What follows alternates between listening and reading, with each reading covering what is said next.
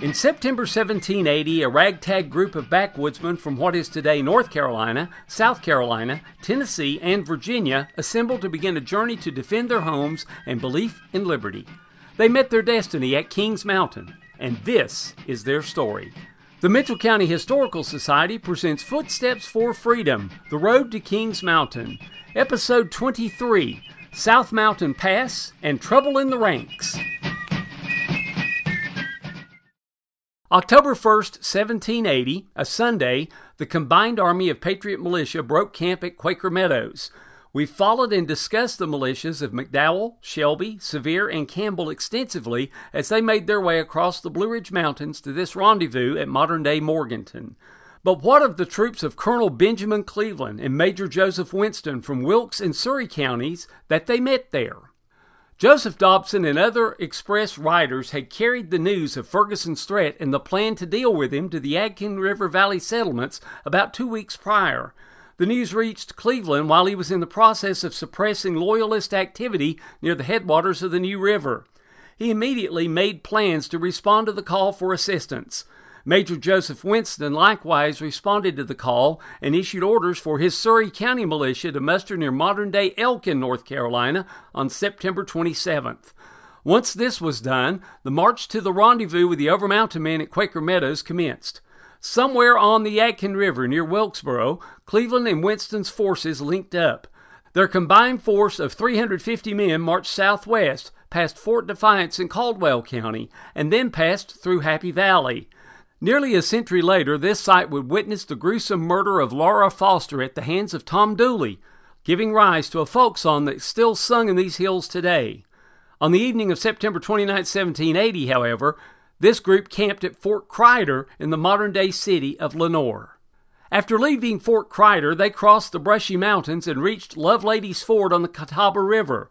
It was here that this force ran into its first bit of trouble. A small number of Loyalists concealed in the rocky cliffs on the other side of the river opened fire as the Patriot militia was crossing the stream. Hoping to derail the entire expedition by decapitating its leadership, the Loyalists took a careful bead on Cleveland, who was leading the troops across the river. A musket ball struck home and severely wounded Cleveland in the thigh, knocking him out of further participation in the campaign. Fortunately for the cause of independence, the Cleveland that the Loyalists wounded that day was not Colonel Benjamin Cleveland, but his younger brother, Lieutenant Larkin Cleveland, who bore a striking resemblance to his older brother.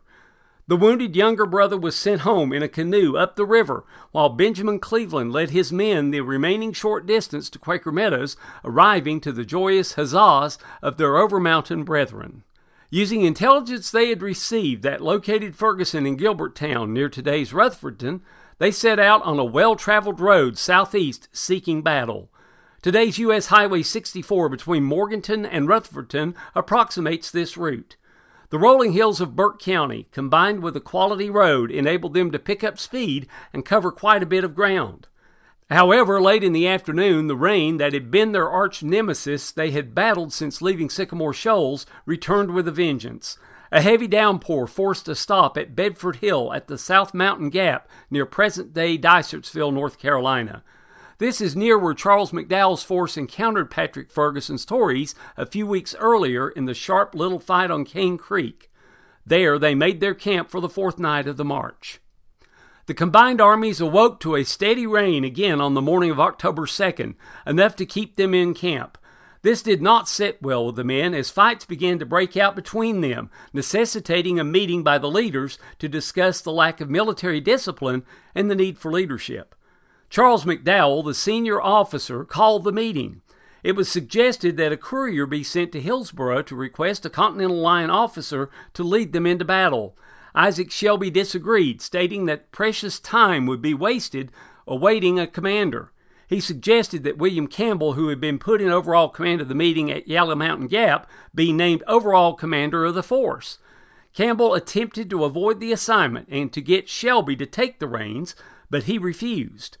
While he held seniority, Charles McDowell was not seen as a decisive commander, and it was suggested that he travel to General Horatio Gates and inform him of the military operation. He accepted his fate, turning over his men to Major Joseph McDowell, and he left for a meeting with Gates. Campbell then assumed overall command of the army. Patrick Ferguson was busy as the Overmountain men were leaving Quaker Meadows on October first. As we noted yesterday, he heard from the deserters Chambers and Crawford and had sent requests to Cornwallis for reinforcements, but had not heard from them. His troops were located at Denard's Ford of the Broad River in then Tryon County, North Carolina. His attempt to bag Elijah Clark's Georgians as they retreated toward the Blue Ridge officially failed on October third, as Clark slipped his force through Saluda Gap and successfully eluded Ferguson's pursuit. At this point, Ferguson apparently felt that the report that Chambers and Crawford was serious enough that it merited his attention. He circulated a rumor that he was marching his forces to ninety-six, South Carolina, which he had no intention to do.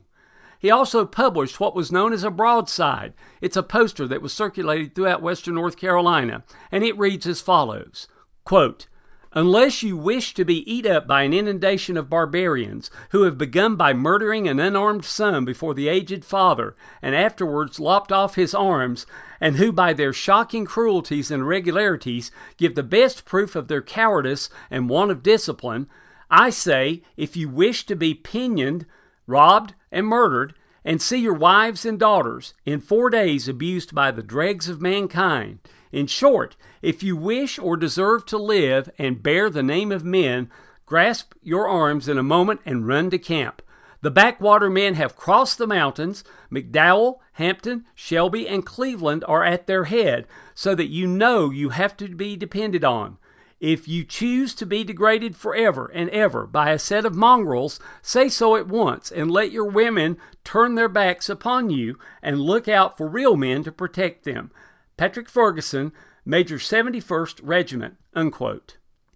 On October second, Ferguson marched his men four miles and had them lay on their arms as they slept, for he feared attack by the approaching army, but no attack came. While there, he considered his next move in the cat-and-mouse game he was playing with the Patriots, and we'll continue here on the next episode. Footsteps for Freedom, The Road to Kings Mountain is a production of the Mitchell County Historical Society, a nonprofit organization committed to the preservation of the history, heritage, and culture of Mitchell County, North Carolina. Special thanks goes to Chris Hollifield and Jonathan Bennett for their work on today's program. It was written, narrated, and produced by David Biddix. Special thanks goes to W T O E Radio in Spruce Pine, fourteen seventy on the A M dial, and W K Y K Radio in Burnsville, nine forty on the A M dial, for airing our program. You can also download episodes through Apple Podcasts, Google Podcasts, and other podcatching software. Learn more at mitchellnchistory.org forward slash OVM. The Mitchell County Historical Society offices are located in the historic Mitchell County Courthouse in Bakersville. We'd love to have you become a member of our society. You can learn more about us on the web at mitchell n c history dot org. There you can also see show notes about today's episode, links to online resources about the Battle of Kings Mountain and those involved in it, and much more about Mitchell County's history and heritage. You can also visit us on Facebook and Twitter. Join us next time as we continue the journey to Patrick Ferguson and the famous battle atop Kings Mountain.